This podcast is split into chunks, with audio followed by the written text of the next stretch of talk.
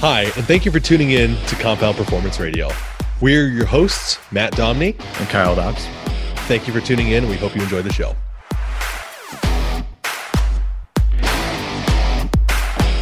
Hey, everybody, and thank you for joining us on today's episode of Compound Performance Radio. Today, with us, we have we have somebody that we we're excited to have on. Um, somebody that really needs no introduction at all, but we're going to introduce him anyway because it's you know that's who we are. Uh, so today with us we have the powerful Joe DeFranco. Joe, thank you very much for joining us. And for those of you who have obviously lived under a rock for the last like probably 20-ish years in fitness, you want to take a moment to just let everybody know who you are?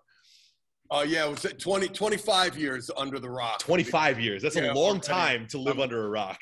I am older, older than I would like to admit, but yeah, 25 years if you've been under that rock. Basically, my uh, abbreviated story is I was a guy that grew up obsessed with football, um, got into training very early on. My dad was a military guy, uh, New Jersey State Trooper, um, world arm wrestling champion. Had his that's own... where the triceps come from. Then yes, it's genetic. it's genetic. I feel better now. Um, I actually feel better now about that. Big big bench bench, and uh, my dad's more of a of a puller than me. He has the arm wrestling genetics. I was I got his bench press genetics, but um, yeah, he was always into training. So he had a gym, a private gym in Paterson, New Jersey, which was like bad section oh, of yeah. the neighborhood, like you know, places in between sets. They used to.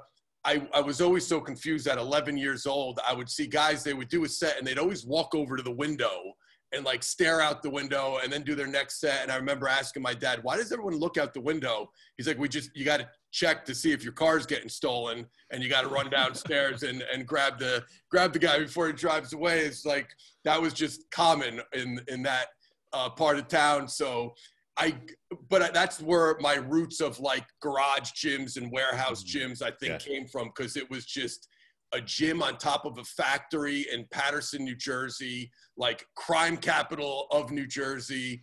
But there was, it was a lot of like police, fire, military type in there, and they they trained hard. A lot of like jacked, strong, badass dudes, and that's where I got my training background and you know had a goal of, of, a dream of playing in the NFL like like a lot of kids you want to be a pro athlete unfortunately at 17 I developed a tumor in my sacrum which went misdiagnosed for years I mm. had over 50 experimental procedures and four oh. major back surgeries oh.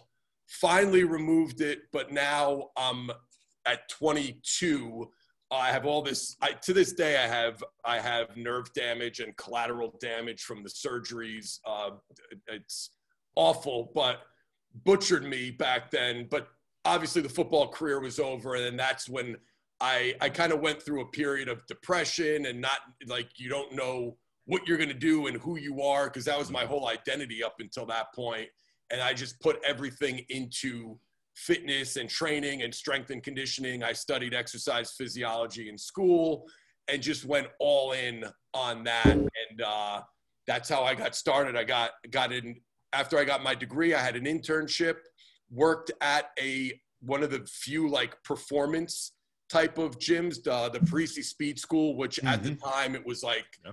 one Number of the only. Yeah. Um, he he really pioneered like the Bill Parisi. I got to give him credit. Like the speed, agility, and quickness thing was very, very new at the time, and he was at the forefront of that. So I got in early there, kind of worked my way up, and after a few years became like the top guy, one of the top two guys in that company. Got five years of great experience working with young kids, athletes, and then went on my own eventually and and not having a ton of money that's how a lot of people may have heard my my storage closet story of my first gym was a yeah. literal storage closet in the the gym that I would train at when I was in college and I'd come home for summer break. I got to know the owner and I went to him uh, when I was looking to start my own business, realized I couldn't afford anything in New Jersey, remembered he had like a closet in the downstairs of the gym and just asked,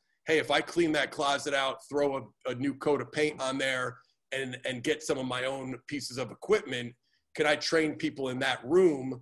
Because similar to what you guys were saying before we started, like not wanting to, I, I love gyms, but it was like a regular health club type of gym. And I didn't Mhm. want to be, I wanted my own atmosphere and my own equipment. And uh, so I opted to go in this 500 square foot closet instead of being a regular trainer at the gym with like, you know, the regular folk. And that's how it started. It's, it's crazy because it was so small and I was almost embarrassed of it at first because it's a literal storage closet. Yeah. But it was so unique. And then the athletes I started training were making such amazing progress and they they're wearing their DeFranco's training t-shirts to school and people are like, whoa, what the hell are you doing? Where are you going? Is that place really a storage closet? And then like the mystique of the place in and of itself started bringing people in. And within three years, I had like 10 guys from the New York Giants coming, pro baseball players, all American high school football players. And then the thing, it just exploded. And I, and I grew and expanded my gym four times since then. And uh, here we are today. I've kind of gone full circle. I've gone back to a smaller, one a little bit bigger, but I have a, a thousand square foot facility where I have just a handful of clients. I have a trainer there that runs that place. Um, Calvin Hartman, shout out Calvin, does a phenomenal job. So it's more of a private. I don't do a lot of advertising, private personal training for. Um, we work with everybody, high school, college, pro athletes, and and some general pop clients. And I, a big part of my business now is training trainers with our certification course and uh, producing a lot more online material as well. So that's my last 25 years in a nutshell. Whenever whenever I hear the storage closet story, I like Fight Club like comes to Yeah. mind Yes. immediately. Absolutely. Whenever I hear this, I'm just like, it's, no, we don't talk about DeFrancos. It's the yeah, we don't- first rule. If you don't know about it, you you, You don't, don't know, know. about it. You know, it's you bring that up. It's it's uh, it's almost exact. Like that's such a great analogy because that's what it became. And I I'm I'm proud of it, but it also it, it's almost I look back and I laugh. Like there were there were many times where high school kids would come in to the gym and tell me like they fought another kid at school because they talked shit about DeFranco's. They, like they took a lot of pride in like you don't you don't talk shit about the my gym and the storage closet I go to and there as my gym got more popular it's funny there was it, it was the Parisi Speed School which was this 30,000 square foot mega Oh, facility yeah. and then I was the 500 square foot, like more hardcore, strength, serious, rough around the edges. So completely opposite. Then all of a sudden, within three years, there were nine small, like thousand, Yeah. 15 square foot garage and warehouse gyms within 10 minutes oh of my gym, all Yeah. trying to do what I was doing. And that's where a lot of like the gym wars started, where kids were like, there's a gym that opened up and they copied off of you. So I, you know, fought some kid that went to their gym. I'm like, no, I, I'm, I don't condone that. I appreciate it, but I don't condone it. It's Did like you the old school kung fu movies when you just watch like all the The teachers, just dojos, like, like, yeah, all the dojos just battling each other. Yeah, I think that's why I don't know if you guys have gotten into the Cobra Kai thing on Netflix. Yes, it's so Uh, good.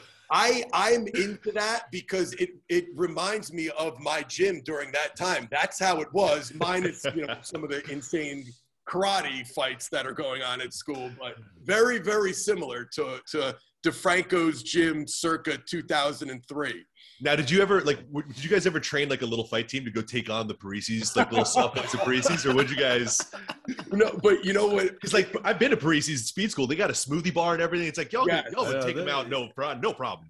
and it was wi- it just it, we went like now it's it's you know i'm 46 and i look back and i and i it's like all good memories but Yeah, i'm a competitor and you know i worked at Parisi's and took a lot of pride Mhm. in working there i loved it like i i treated that gym like it was my own i was very close with bill the owner and then you know me opening up a gym obviously there was a little bit of, of tension for a while and there was a lot of uh there Absolutely. maybe not fights but the big thing football is huge like high school football is huge Yeah. where the especially the part of new jersey i'm from so there were these high school combines were really big at the time where kids were like getting scholarships to big time D1 schools just Mm. because they ran a fast 40 yard dash at like the Mm. Nike combine. Yep. So that was a big thing. Like the DeFranco crew would be, you know, at the combine, but then the Parisi crew and the other gym from down the street, and everyone would have their gym T-shirts on, and it was like,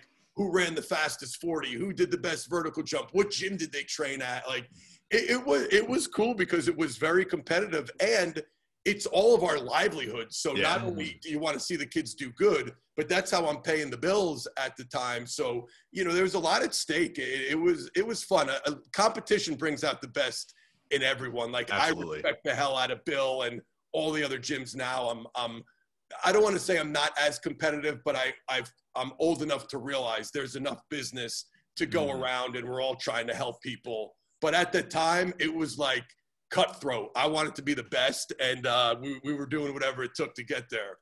I mean, you also with that what you're just saying about not being quote like like as competitive now is like you've also done a really good job of like cementing your legacy and building your Yeah. brand and producing tangible results with people for 25 years. So like at that point and consistently continuing to do so now, now educating other I would- coaches and teaching other say, yeah, trainers. shifting, shifting Yeah. into arenas as well is, is So- a huge piece of that. yeah like at that point like there's there's the the competitive aspect of it goes way down because you've got that established book of history and now you're just trying to give back to everybody else and help them do the same thing that you're doing so that they can have that same little thing that they were doing that you were doing when they started out learning how the learning from people that are the top in the field learning what they can do to be the best and provide the best results for their clients and then having them basically create a bunch of little minions for yourself to go out and do all your competitive work for you Yeah, yeah, and that, that is it's, now it's more about yeah building everyone up, and I really do get the it's it's close to the same satisfaction when one of our our CPPS certification we have coaches now Mhm. from all over the world. I think we have like 14 different countries represented, but getting an email or a text from a coach saying like, "Hey, here's one of my clients." That I've been with, you know, two, three years, they just got a scholarship or they just signed a pro contract and, you know, your training and what I learned at the certification is a big part of what I did with this client. And so you have a little piece of like other gyms and other trainers and other coaches and their success. And that, that feels good more about like, now it's more about sharing all the information and helping as many people as possible it, as opposed to like back then it was my gym's got to be the best and we're getting the best results i you're right at, at 25 years in and 46 years old i don't need like my ego doesn't need that anymore i'm, Right. I'm very proud of what i've accomplished and now let me help others do the same and I think one of the one of the things that's the the coolest about you is is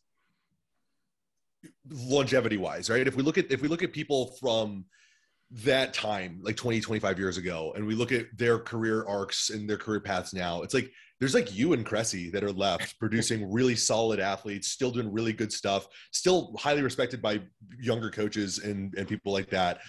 And the thing that I, I see that seems to be the the most the biggest common thread between the two of you guys is all of your stuff is very simple and effort based and that's it there's nothing flashy there's no flavor of the month it's just no you're going to show up you're going to do what i tell you to do and you're going to work really hard at it and then you're going to get where you want to go and i think that's that's really different than what a lot of people particularly in the age of social media are doing where everything has to be overly complicated or flashy or just like like a circus show like a circus sideshow just to get engagement Uh, Yeah, and that's the you could spot that from a mile away. I think a coach that's been in the game, Mm. I don't even, you know, you don't have to be in it too long if you know what you're doing like that.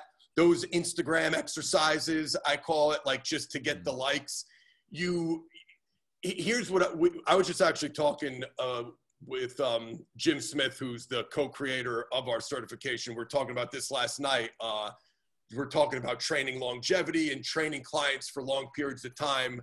And um, a coach brought up exercise variety and variability. And you hear some of these buzz, buzzwords like, you know, muscle confusion and all this. And a lot of trainers, we will, everything's so nuanced. Like what you just said, I, I agree with 100%, like keeping things simple. But also, I've had clients now that I've worked with for continuously, uninterrupted, 16, 17, 18 years plus, which is insane. If I if I did the same exact thing with them, like a lot of coaches will be like, you don't need anything but just the basics, and you can make res- you can make progress with that. That is true, but they would also be bored out of their freaking minds Yeah. and and not want to come back. So there's that fine line of yes, the basics are ba- what every program should revolve around, but you want to sprinkle in when we sprinkle in variety. I think this is the key. The the variations we'll use in exercises to keep our clients engaged or like like a west side type system where you're rotating exercises and it's just a little bit different than the the main lift to hit different muscles different planes of motion the key though is you don't want to make them like too extreme circus sideshow Right. I always say keep it. I guess my, my long-winded way of saying like keep your exercises should have a, a degree of difficulty of like a five or less on a scale from one to ten. So the execution could be a ten, which is that's the reason why you don't see a lot of like Olympic lifts and and like snatches and clean and jerks in my programs. Not because I don't think they're not great exercises, but just in my experience, they take longer to teach and to master. So let me do something like a box jump or just a vertical jump holding dumbbells or a, a sled push, something with a degree of difficulty of like a three, but execution could be a 10, output could be a 10. And that's how you're going to get results. It's yes, you want some variety, but don't make it where it's it's so difficult circus sideshow that you're never going to be able to overload that movement and and and you know get that output and get those results you're just doing a cool exercise to try to make yourself look smart on instagram Yeah, we we say that a lot with our groups. Is one of the things that we we kind of have a triad where we've got like complexity, capacity, and output, and yes all of those things have inverse relationships with one another. Right? The more complex something is, the less output and the less capacity or less repeatability that you know somebody's probably going to have with it. The more capacity driven it is, the less complex, the, the less output driven you're going to have, the less intensity you're going to have added. And I think that's like for me that some of the biggest things that I see on social media that really stand out is that just mismatches and those Yeah. relationships, right? Where people are doing high complexity things with an attempt at like super high intensity or yes super high repeatability, right? Where you're just like, that's that's looking either at you know technical failure or failure due to like fatigue accumulation over time. And at that point the roi is super low for most people especially if you're not working with highly trained athletes that do have a a, a large training age or at least like a, a pretty good a pretty good ability to like pick up things really quickly. Like when you're working with gen pop or you're working with even like you know high school athletes like man just get them in there and get the output in. Like that's the stuff that's going to have the highest return for the majority of them 100% And that, Absolutely. that's been my problem with crossfit is Yeah, you know, that's a perfect example. Yeah. What you just said uh, that's cro- that's crossfit Yeah. unfortunately because when you watch the crossfit games and like at the highest level i have nothing but the utmost respect They're for those elite athletes, athletes, like i, yeah. I Yeah. wish i could do that They're They're they're doing. better athletes than like any of us. Like Yeah, by yeah. miles. the problem becomes the 99.9 Yep. percentile that's Yeah. not them is now doing their workout Yeah. day in and day out mm-hmm. at the CrossFit box down the street. Yeah. And that's why chiropractors and physical therapists, you know, have booming businesses these these past 10 years. open up next to the door old CrossFit. they rent out actually- a little corner in the box and Yeah, good I was gonna go. say we've They're- actually had some physical therapists through our programs who are like, I'm just gonna open a studio like inside the CrossFit box. 'Cause I know Yeah, y'all are just gonna be running right back and forth. yeah, well, one of the guys in our last group was uh was a physical therapist that works in a CrossFit box. Yeah. And and you know, he's like He's like every they try class, I just go set up my table in the corner and just wait. Yeah. And he I was would, like, he's- I would be doing the same thing Yeah, if I was a physical therapist. That that is brilliant. It's genius. yeah, it's like uh just just understand where the need is and go go fulfill it and and you're good to go, man. But but yeah, that's like that's exactly what it is. And every every it's like every argument i don't want to say argument because i don't i don't get in arguments over crossfit because i don't care enough probably to hold a, a super high position on it but every conversation i've ever had like that like someone's always like but do you watch the games and i'm like have you ever been to just a box on a saturday for a class it's not Like- the same thing that's Like, like damn right, I watch the games. They're incredible. Yeah. that's like watching the NBA finals on TV and then going to like a third grade basketball game at the Yeah. local YMCA. Like that's not the same thing. Uh, the rules don't apply. Different different specimens all over the place. And that's the thing in our industry everyone it's everyone's emulating like the it's not even it's less than 1% but we Oh, yeah. it the 1% where nobody wants to talk about the 99.9% mm. that we all should be paying a little more attention to it's Yep. just that you know yeah the crossfit games that happens once which is what i don't even know the per- the, the percentage of people that quote unquote do crossfit versus who is in those games Oh, competing. You Like, what's the mil- percent? You cut millions and millions down to like Yeah. 20, 20 men and 20 Yeah, women it's, or something. It's, Like, it's less than it's Yeah. a, it's a fraction of a percentage, but we're we're all trying to do that. You know. It's, yes. Well, because remember remember the story you told in Miami about your 35 year old dude who's going to be the the next walk on. Because that's everybody, all Gen That- Pop clients, that's- everybody. We are all actually the outliers in our own life. Like everybody is. Yeah. Yeah. It's true, a hundred percent. So I I, I want to shift a little bit because I think the the story that I want to hear the most, and I think it's probably the most applicable to even some of the people listening, is you know coming from a gym and coming from like an exclusive in-person gym ownership brick and mortar career and then shifting into education shifting into remote services and, and being able to go through that process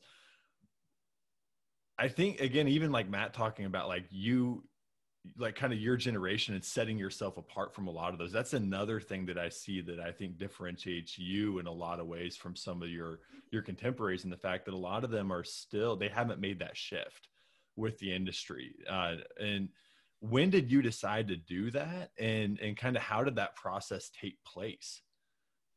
You know, I that's a great question. I think what helped me or or the thing that that pushed me along because I was I loved my gym. Like when Mhm. I, I I grew it into what was for me my dream gym. I went from I had a nice kind of slow, steady progress from work for someone else, 500 square foot storage closet, 2,000 square foot standalone warehouse that was finally my own.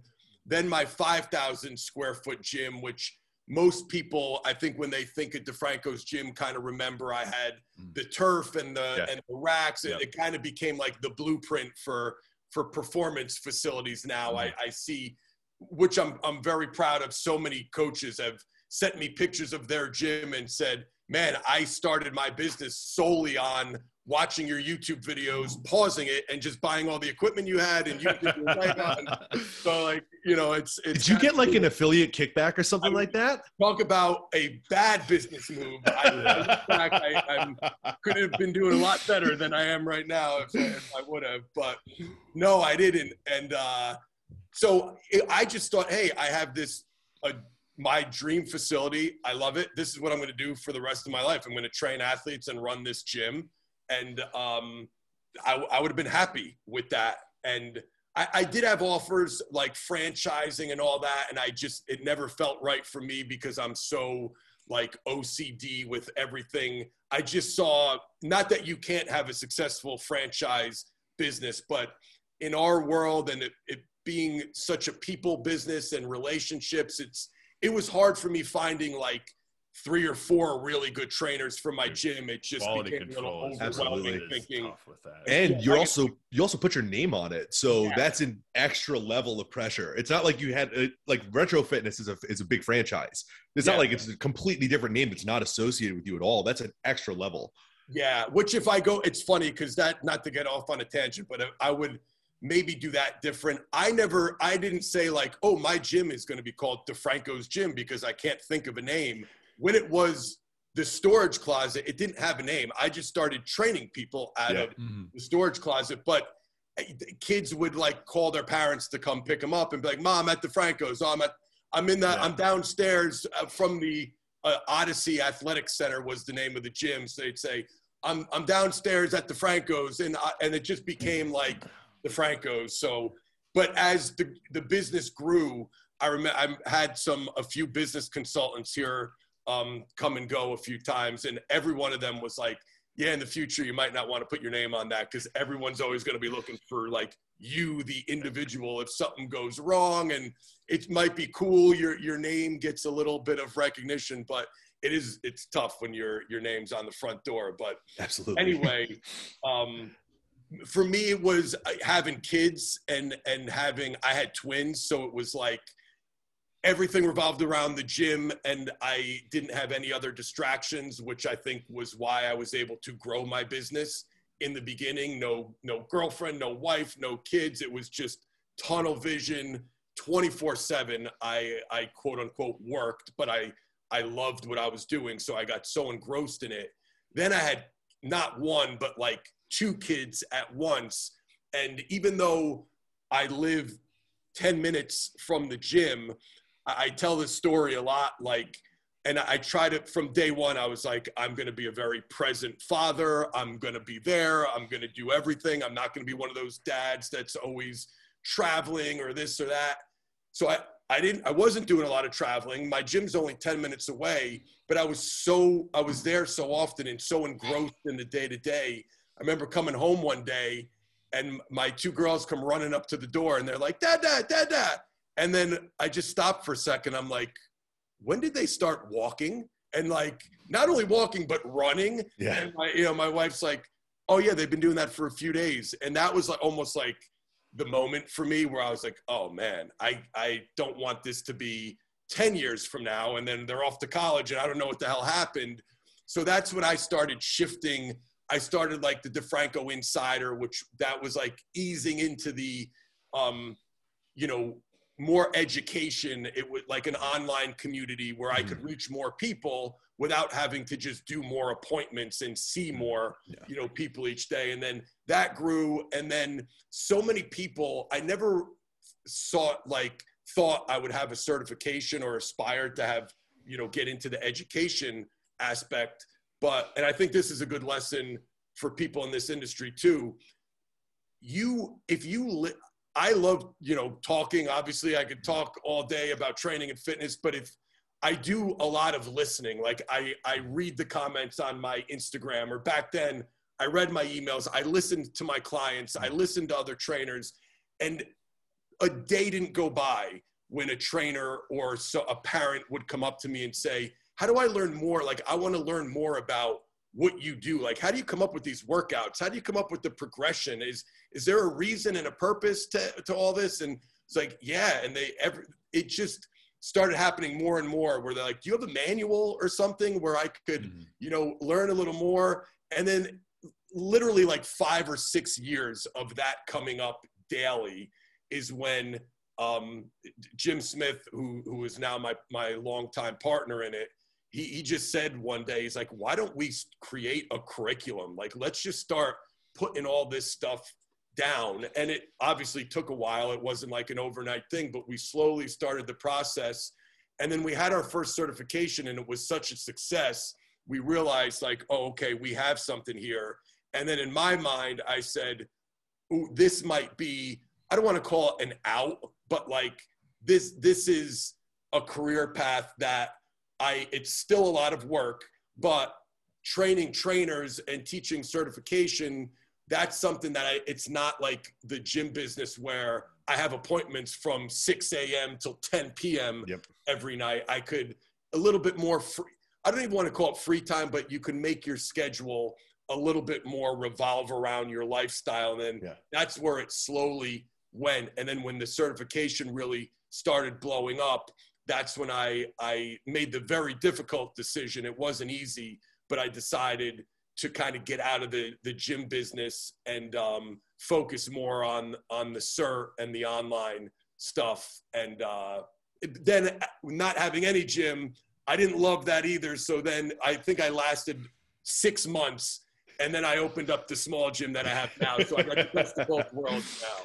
That's uh so like I I I used to work at an Equinox, right? And I I've, I've dealt with a lot of high really high performing people in business. And that was one of the things that I would always say to them is like I would get like a CEO or like a managing director of a large firm and they would tell me like Matt, I cannot wait to retire and be done. And I'm like, motherfucker, you are going to be back at work in a month. Yep. I'm like, you're going to hate it. You're going to just want to die. And then you're going to just immediately go find something to do.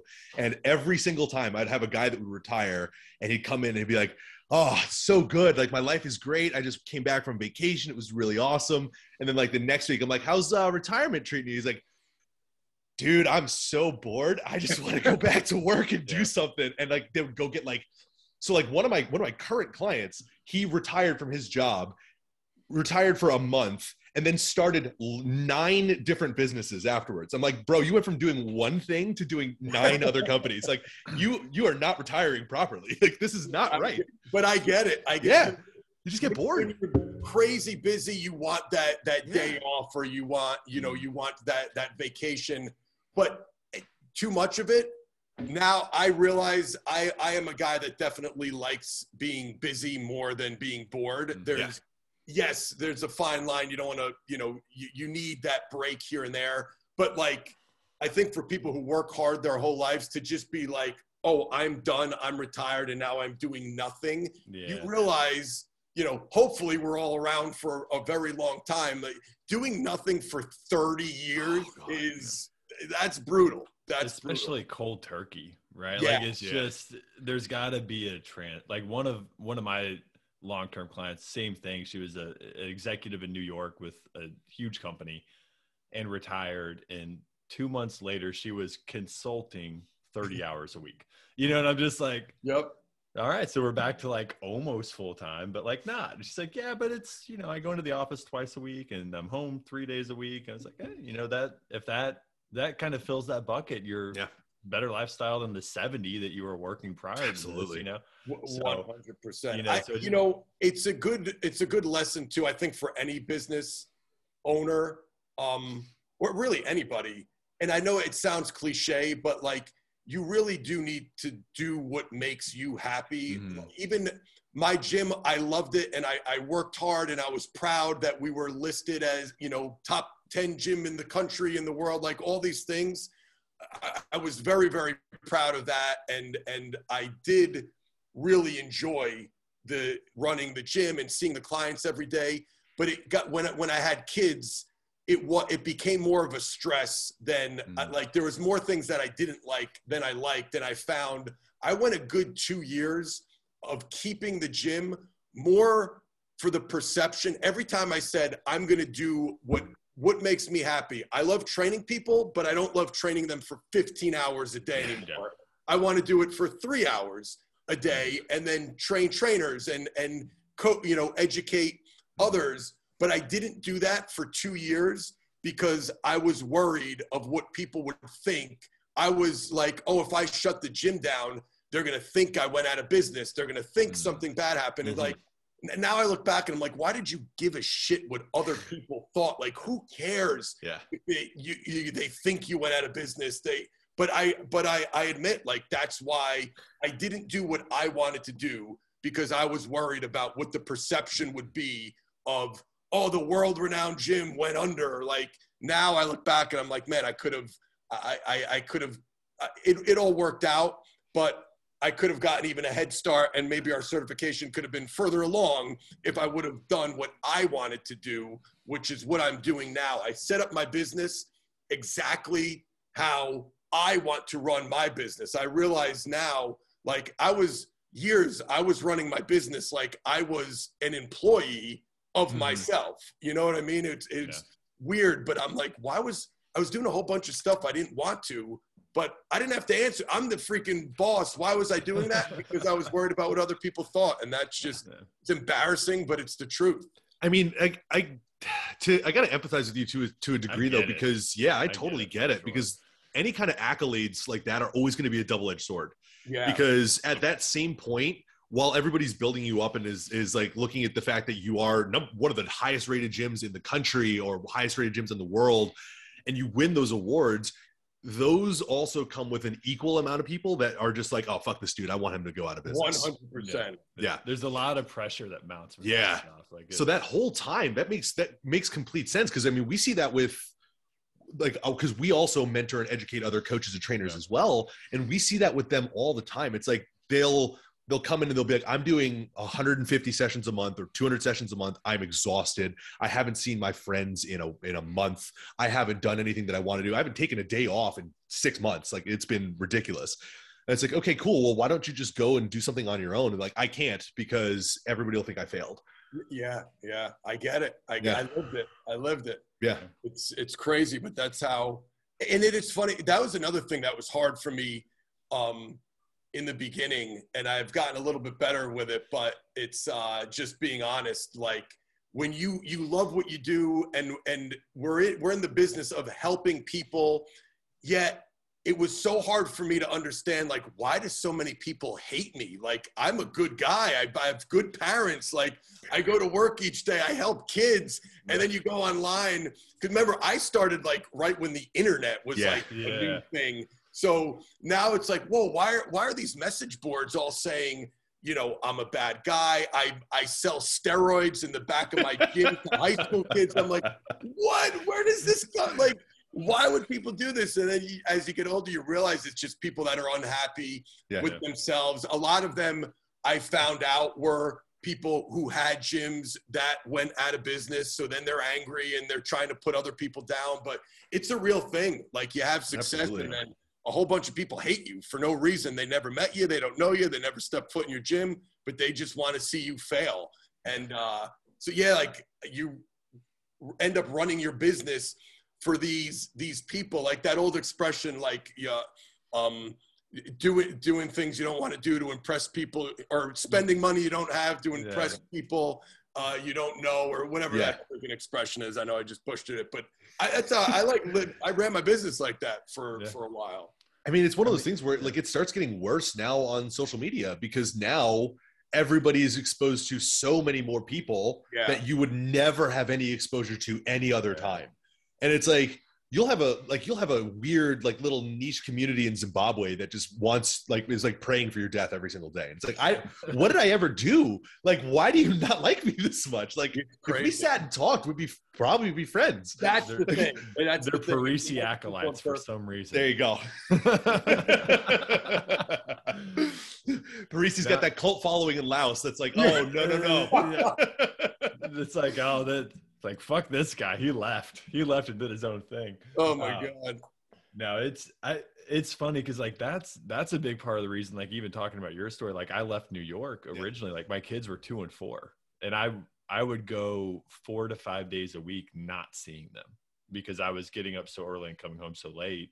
And then on the weekends, it's like I was traveling or or whatever, and it's just like it wears on you in a Yeah. major way. And I think that's that's a big thing. And I think a lot of coaches, like when you're kind of in your like you get to that kind of early to mid 30s range and if you've been working really hard for 10 12 years at that point you get to this eh, where you're just like oh wow like i there's a shift i need to make somewhere because this isn't there's no longevity in this at this point anymore like we i can't just keep burning it at both ends. And i think that's even just being kind of vulnerable and telling your story about doing it more so to you know like to impress the people that don't really matter that's i probably stayed in new york two two years longer than i should have Yeah. because it was the same thing because f- feeling like leaving new york and coming back home was like i, I felt like a huge failure at the time when it happened. It was a big deal to me.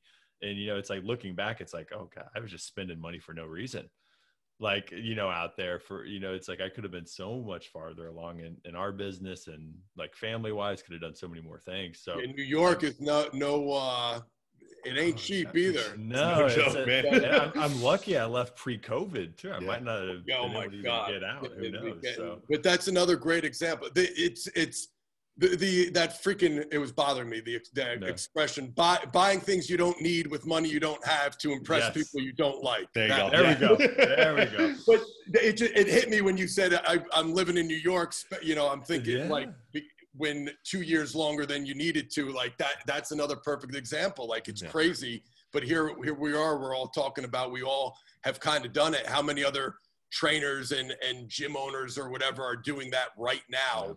Um, and you know maybe haven't been honest with themselves, but Yeah. they're just living this this life and this career for other people that they don't even know. Like Right. like oh yeah. Big Gun sixty nine on Instagram. but like that's also one of the one of the reasons why like we get a lot of of of enjoyment out of what we do and you probably get a, tr- tremendous amount of enjoyment out of what you do because you're helping people who are ready to take that step Yeah. Yeah. take that step. And you can get mm, hopefully if they join and they do whatever they're doing with your with your program they can realize that oh i can i can do this and i can get to that point without having to make the mistakes that he made. So it becomes a really nice way of being able to pass it on to other people and be like look i know where you are. I've been there and i see where you end. And it's not good.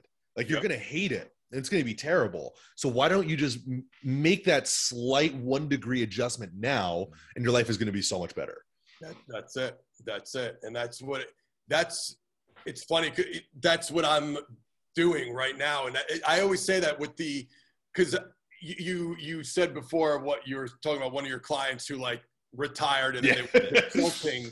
That's exactly when I the small gym that I have now. That's what I started doing because I was like, "Ah, I don't.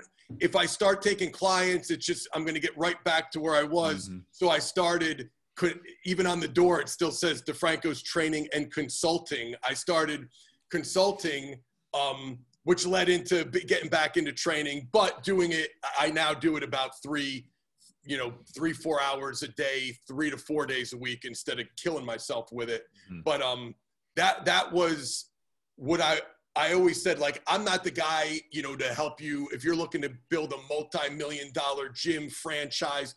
I'm not that guy, but I could help you with that 1%, that one decision from, you know, how to get started or going from your garage to the warehouse, how to not make the same mistakes I made. There's a lot of little things involved that just experience, you learn through experience. And um, that's was very gratifying for me with that the consulting aspect of my business where I'd get a text message from someone a year later saying, Hey man, I took your advice. I went from almost shutting down my gym doors to here's a picture of my new gym and I just bought my first house. Like I actually have text messages like That's that awesome. where Mhm. that's as as gratifying now as like you know the first client that you have that you know went from high school to scholarship to playing in the NFL those type of stories are amazing but the guy that was about to go out of business sending you a picture of his new gym and his first house Yeah. that's pretty damn cool too you know Yeah. That's honestly like for for me and this is one of the reasons why like I ended up like uh, when when Kyle offered me the job with him I ended up taking it is because it's to me this is Mm-hmm. it's a better way to give back to more people because then you can also you now also know that that guy is doing the same thing that you were just talking about with your clients Yeah. right? Where he's now taking those kids and he's turning them into like like high level athletes and high performers or he's taking gen pop people if that's the the realm that he's in who just want to make a lifestyle change and become happier with themselves and he's doing that with them. So you now like so it, it becomes a bit like a much better outcome for i personally for me i don't- like i don't know about for for you guys but for me it do, absolutely does because it's like well now i've impacted one person who can go impact 55 more people and it's much easier that way Yeah, that's what I I was I was thinking back. I used to work like 6 a.m. till 9, 10, 11, like around the clock, and then some, just training sessions. But when you look back, how many people did I did I see in the day? Like on a, on a busy day, maybe 20. You know, we do some small group training, t- two, three kids, a group of four, some one-on-one a, a monster day you see 30 people but now even this podcast you could be on a podcast and this conversation could help millions if it if it gets out there with one one hour conversation and that's what i started realizing too uh, because i still had that old school mentality where i was like if you're not in the trenches training people you're not a real coach you're not a real trainer but i did that for solely that for 15 years Yeah. before I got into more the online stuff and the certification and the education. But now I look and it's not any less of a coach. It's now I look at it as me capping out at, you know, 20, 30 people on a good day total. Now I could, if we do a certification with 20 coaches and each one of those 20 coaches has 20 to 30 clients and that, you know, it just expands or a podcast instead of answering. That's how my podcast started. I would spend two, three hours on Sundays just answering emails. Just yeah. people would ask me training questions and I would just answer them for free to give back. And then I start, you know, you get the same questions over and over and over again. And I'm like, wait a minute, what the hell am I doing? I'm, I'm literally typing like the same thing hmm. that I just wrote 10 minutes ago to a separate person. How about if I answer these on a podcast and send it out to the world? Yeah. And now instead of helping one person in the 20 minutes it took me to write out this email. I could help 20,000 people, 50,000 people, mm-hmm. a million if, you know, it, it's unlimited. And now I have more of that mindset. Like, yeah. yes, I still work hard. And even though I say I, I've set up my business with all aspects of things I actually enjoy doing, it's still a lot of work. There's still a lot of bullshit mm-hmm. you have to deal with as oh, a yeah. business owner. I don't want to make it sound, you know, it ain't all sunshine and rainbows to uh, quote Rocky Balboa, no. but it's it's mostly things I I do enjoy and I'm able to work smarter. It doesn't have to be around the clock anymore while reaching 10 to 100 times more people than mm-hmm. I used to reach when I was in New Jersey under that roof, just working with people that could come see me in person.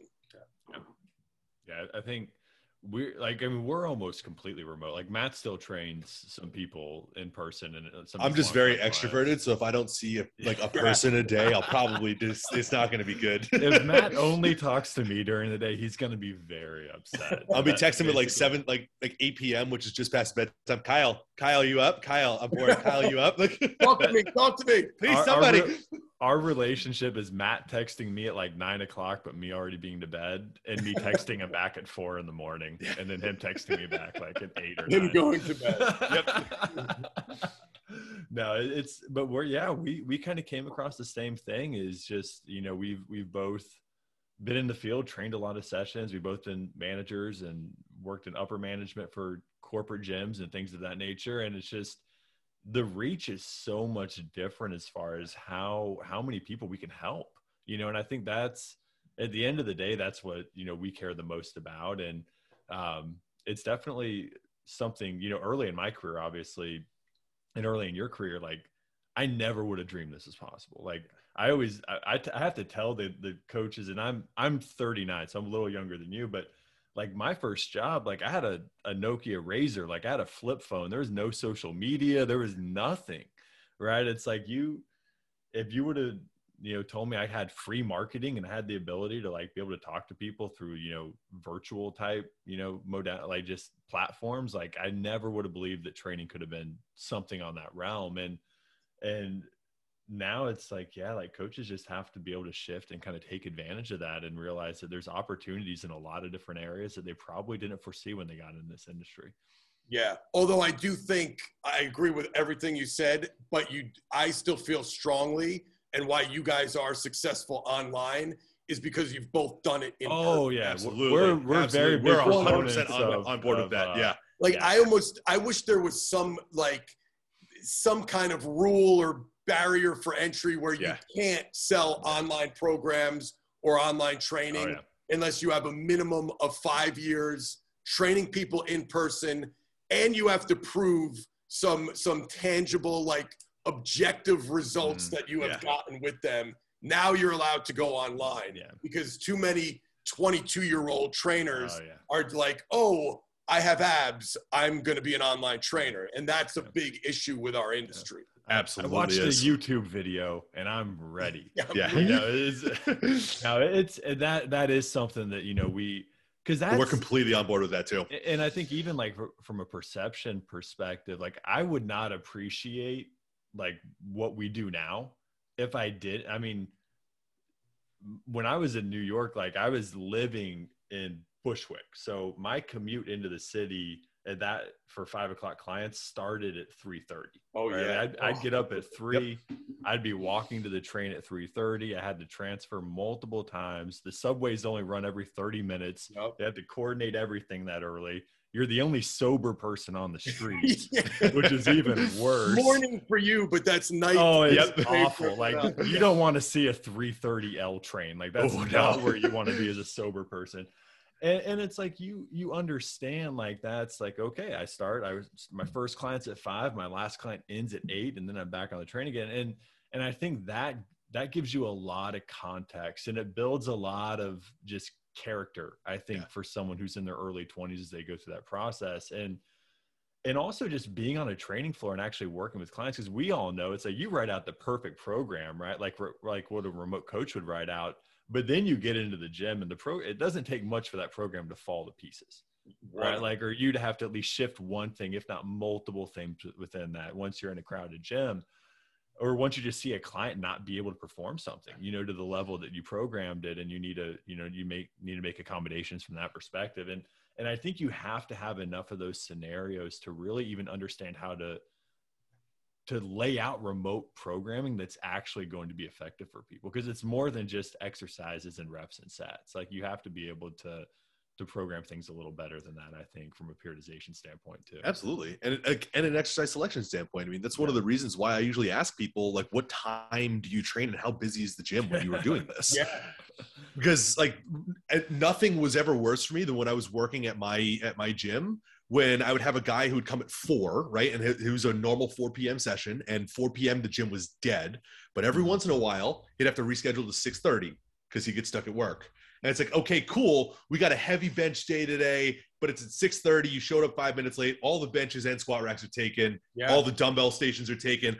Uh, we're gonna just go do some body weight conditioning circuits because we got no other options. Like, it's a different gym yeah, it's a completely different environment. And nobody would and that's where the the online trainer with no experience would never think of that Yeah. that doesn't even cross their mind it's just they Yeah, you're just not dedicated. You just gotta, yeah. yeah yeah, yeah. You're, you're not dedicated enough you just don't want it I- enough You don't want it.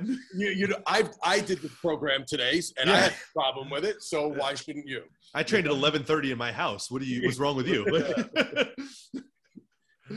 so true Uh, it's yeah I, I think that's something that you know we we talk about that a lot is it's you got it like in this industry and, and i i always like caveat it with like i'm not trying to be like a hardo about it but it's like you kind of have to eat shit for a little bit because that that's the that ends up being the filtering process for this Yep. and like when i worked in corporate gyms our turnover rate was almost 150% higher than our hiring rate wow at that point because like and it was and like out of the people who turned over 75 to 80% of them were in their first 90 days in the Yeah. industry because they like we had markers where we could under where we could kind of see where people were dropping out versus where they were lasting and it's like you have to be able to get in this industry and build a business incredibly fast Yeah. if you want to make enough money to make ends meet for for the other things that you're doing and if you're good at what you do and you you stick with it like this can be like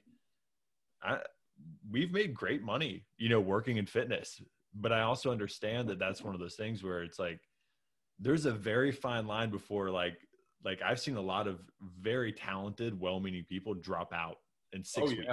Like just they've got a, a undergrad they've got a master's they're pretty good with people whatever they're hard workers but they just something wasn't there where like in the first four to six weeks of the industry they just decided they want to do something else Or they And- started. They started at the wrong time, and they got hired in July. oh And instead of- yeah, gone. yeah Yep. you get hired in july nobody and in new Yeah. york in new york it's a death sentence Death. like It's no one's in dead. the city like Yeah. everybody That no is one's in the city Yeah. you know so it, it's just like you you have to under there's a lot of other extraneous factors to be successful in the industry and part of it is being able to just i mean and again i hate the term like hashtag grind a little bit you know and that doesn't mean like 10 years into your career you should maybe still be doing that but you know unless you want to. But early on like i think you have to like just just to get through and make it and so you can understand like what you need to be doing long term. Yeah, it's fun. We we talked about like the it's a parallel, I think, to like the CrossFit. We're saying the mm-hmm. CrossFit Games athletes versus the the average person doing CrossFit Yes. every day. The 22 year old trainer wants the lifestyle that maybe the 42 year old trainer that did it in person for 15, 20 mm. years and is now at the point where yeah, they maybe occasionally sit on a beach and write some online programs for, for like a few VIP clients because they've earned that right Yeah. because they've been doing it for 20 plus years. But, and there's nothing wrong with that. That's great. But like, yeah, at 22, you shouldn't be emulating the 42 or, you know, Mhm. year old trainer that's been doing it 25 years. If, or if you want to emulate that person, do what they did when they were 20, E- 22 years old, which is on the gym floor, gaining experience, Absolutely. you know, and working with real people because doing it in person will get will make you a better online trainer, but online does not help you with in person, especially no, if you no. start online with no, you know, real world experience. It's, Absolutely. like all the little nuanced things we even brought up in the last few minutes you never think of that like what time how many how many pieces of equipment are Mhm. in the gym does the gym you go to even have a squat rack have i even seen you do a body weight squat but i programmed five sets of five heavy barbell squats in your first program like so many things that you just wouldn't think about. You need that in-person experience man. What's the distance between this equipment for this superset? yeah oh, yeah yeah. I- it's I even- stupid stuff like that that you're like, I, I wouldn't have thought of that at all if I just I worked on never did yeah. I had a client that I'm working with right now that I like programmed out some trisets, just like lower body and upper body, just pump work for him. Mm-hmm. And she messaged me after the first session. She's like, this isn't going to work. Like I actually work out at a gym that I don't work at because I prefer to change my environment. i've done i've done And- that yeah, and she's she's like the leg extension and the leg press are on different floors. Like I have to go three floors to get to this, so we need to do something else. And, and it's just like you have to know that Okay. information. You have to to be able to get and and again, it's like part of it's our feedback system, but even asking the right questions, like Yeah. what didn't work about this Yeah. week or this days of training, um, and, and be able to take those inputs and change it around for for the next. Um, I know we are running up on an hour, and we don't want to keep you too long. Um, Matt, are we ready for our, our one scripted question? Yeah, so we always lie to all of our guests and we say we have no scripted questions and then we spring it on them at the very end. We got Um, one. We got one. because we want to keep it off the cuff. We want to have it fun. Um, so this will be, I think this will this will be a good one, especially with given your experience and given your history in the field. Um, our only scripted question is, what do you see in in training or social media or just like the fitness field in general that you really just like grinds your gears and you really just don't like? Rant away. Ooh. Well, we are we already might have covered on the, We probably have. what was that? we probably covered it. But yeah, I was saying, I, I, yeah, I, I'm, I want to think of something else too. But my, the, my, the first um, thing that pops in my head is like the online trainer coach thing that we just spoke about. The, you know, 22 year old with just because they have abs and they, they vlog about what they eat for fucking breakfast each day and put it on YouTube. Now they're, they're a quote unquote, you know, a coach. That's, that's one that really uh, pisses me off. Um, Oh man, there's you. There's so many things. That's that's the big one. Is the kind of no no barrier for entry. Like it- what what we've worked so hard to do, and and we are three true professionals in the industry. You know, Two and a half. I'll Yeah. take my half credit. we uh it, not and not that you need education but just as an example like someone who has four-year degree in in exercise science and maybe beyond has a master's even you know some even with phds and then you have an internship and you gain all this experience and you train and we work for free and Mm. the guy with 20 years experience has online because there's there's no governing body or Mhm. any kind of barrier for entry like we're all just personal trainers like on, Yeah. online in your instagram bio. I always joke and say like i lie when i go to the doctor and you have to like fill out your occupation and stuff. I stopped writing personal trainer because i don't want to be lumped in with all these other freaking schmucks that have personal trainer in their instagram bio because i know what the perception of that is. It's like oh, you're the dude who sits around with the clipboard staring at his phone while you you know you you count reps for some client that's going to look the same and still look like shit for the next 20 years and and you know that's what every personal trainer like oh that's what you do so i i've started coming up with all different things to put in my um, you know, if I'm filling out a form, it's like entrepreneur, business owner, consultant, like Yeah. anything but personal trainer. Um, but that's the that that one comes to mind. I know what's going to piss me off is as soon as we hang up, I'm going to think of 20 things that annoy me.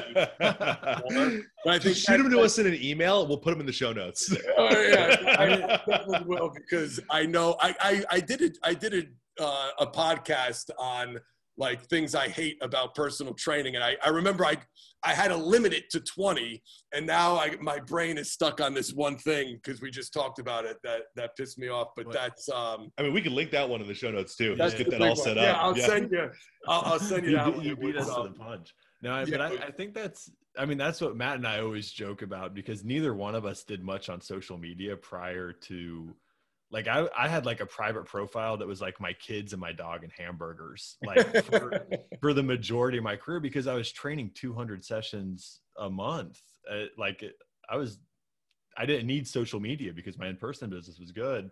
And when I started this business, it was like I had to figure out how to use social media, but it's it's also like my career began four years ago in the eyes Yes. of like half the people. Everybody. yeah, And it's yeah. like, and it's like I'd, I'd been in the industry for almost 15 years at that point. Yeah. So it's like, oh gosh, it's like I hit a reset Yeah. where I didn't even exist prior to prior to that the inception point. Oh yeah, it's like it's like mine. It's like I, I had no lifting videos or anything like that until I moved to Texas in 2016. So I never lifted. I didn't even train. Never set foot in gym until 2016 when I moved down here. Oh Or- really? No, no, no. I did. I tr- I've been lifting Oh, just, Just oh, on I've social, not- just on haven't- social I've media. been lifting for, since I was 14. But Okay, like, so I, on social media. on social media, I've only existed for six years in the industry. Matt- That's it. Matt came out of nowhere with an 800 pound deadlift. I was gonna Like, you made I you made some pretty good progress. I got to get. Uh, Yeah. get we, whatever Matt's program is, we all need. I'm, Matt's I'm buying steroids at the back of DeFranco's Yeah. gym. That's what I was doing. that, was, that was a good one. That was good one. Okay. Awesome, man. Well, where where can everybody find you? Where can they find all your stuff? Uh, I'm probably most active on Instagram. I'm at DeFranco's gym, and then um, I have a. I don't know when this this will drop, but within the next week, I have a new program coming out that I've I've Oh, awesome. my ass off. Uh, it's it's what I did it, post shoulder surgery. Kind of, I I had a goal of getting in the best shape of my life at 46 and uh, hitting single digit body fat. I never had uh, single digit body fat on the InBody. Um, uh, it, it's I don't know. You got are you guys familiar with the InBody machine? It's- Yeah. we we have um, my nutritionist uses it, so we it's a little more accurate, a lot more accurate than Skinfold. Not as accurate as a DEXA scan, but it's like single digit was always like a goal. The goal. Never could never never get it, and um, so I I achieved that with this program that um it's more geared. It's like hypertrophy, but I would say like joint longevity and more relative strength based Mhm. than just heavy one RM. I was always I'm a one to three rep guy forever. This is a little bit easier on the joints, but not easy as a program. A lot Yeah, of effort yes. involved, but uh, it, it's great. I think it can help a lot of people because all the things we talked about, like things that look good on paper, but the average client, like for example, an overhead press, not a bad exercise, but how many people have the mobility to do a great overhead press? So like those types of things are addressed, you know, Nice. keeping a little angle on the bench instead of going directly overhead, set the bench at, you know, 80 degrees and do it that way. And, and little, little angle changes, tweaks to make it a little more joint friendly, but you'll be able to get that at rebuiltprogram.com. Uh, that will be live, I think like January 18th to 20th. Well, I don't know when this will. It'll definitely be live by the time this this podcast airs. Yeah. Then for sure. Okay, great. Yeah, then for guys, sure. Rebuilt, rebuiltprogram.com. Um, and then our certification is CPPS coaches. com. The, the Awesome. CPPS is certified physical preparation specialist. So those are all, that's my my big three right there. Awesome. Awesome. Awesome. We appreciate you coming on. This is fun. Yeah, thank you so much, Have Joe. fun, man. It's great talking to you guys. Thank you for tuning in to Compound Performance Radio. If you liked this episode, please be sure to like, share, subscribe, and drop us a review. We'll see you next time.